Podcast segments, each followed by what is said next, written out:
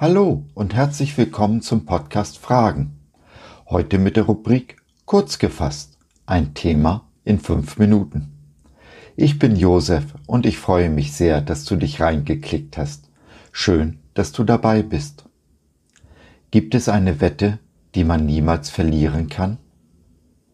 Ich denke schon. Oder doch nicht?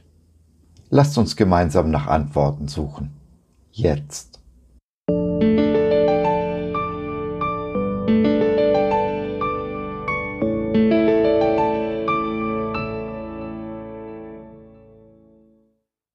Blaise Pascal, einer der klügsten Menschen, die jemals auf dieser Welt gelebt haben und Erfinder der Wahrscheinlichkeitsrechnung, hat herausgefunden, dass, wenn wir darauf wetten, dass es einen Gott gibt, wir nicht verlieren können. Nun, in meinen Augen ist so eine Wette ein zweischneidiges Schwert. Es ist schon richtig, wetten wir darauf, dass es einen Gott gibt, haben wir zunächst nichts zu verlieren.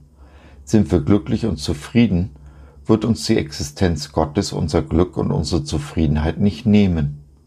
Sitzen wir im tiefsten Tal der Verzweiflung, sind also an dem Punkt, wo die meisten Menschen nach Gott fragen, haben wir doch erst recht nichts mehr zu verlieren. So oder so, es ist klug, darauf zu wetten, dass es einen Gott gibt, denn man kann nur gewinnen und hat doch nichts zu verlieren.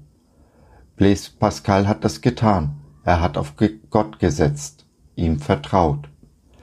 Deshalb ist er auch klüger als Stephen Hawking, der als der klügste Kopf unseres Jahrhunderts gilt. Denn Hawking hat Zeit seines Lebens darauf gewettet, dass es keinen Gott gibt. Nun ist er in der Ewigkeit und muss erkennen, dass er all seine klugen theoretischen Erkenntnisse nicht mitnehmen konnte, sie keinen Ewigkeitswert haben und dass er bei der einzig wahren Frage, die es in diesem Leben zu beantworten gilt, aufs falsche Pferd gesetzt hat. Insoweit hat Blaise Pascal recht. Wir können bei dieser Wette auf Gott nicht verlieren. Aber was dann? Was, wenn sich Gott uns wirklich zeigt, sich von uns finden lässt, wie er es in seinem Wort mehrfach versprochen hat?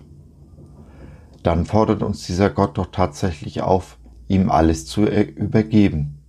Alles ohne Ausnahme, inklusive unseres Lebens.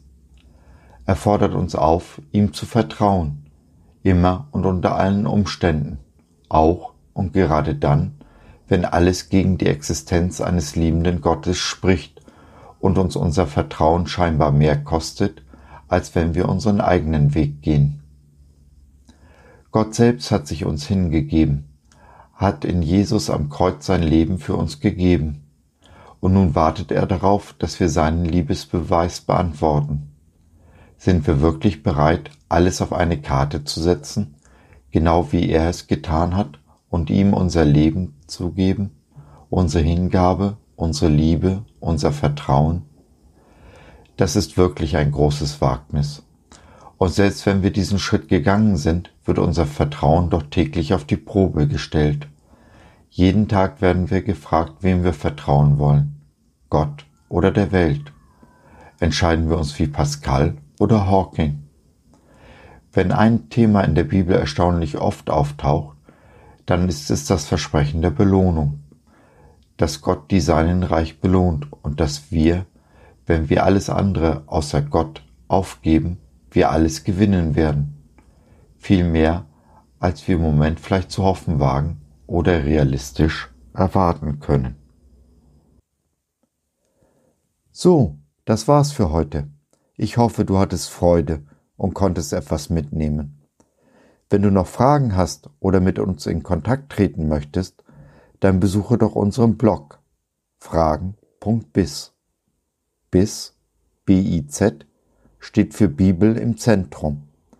Wir glauben, dass die Bibel, Gottes Wort, absolut wahr und irrtumslos ist.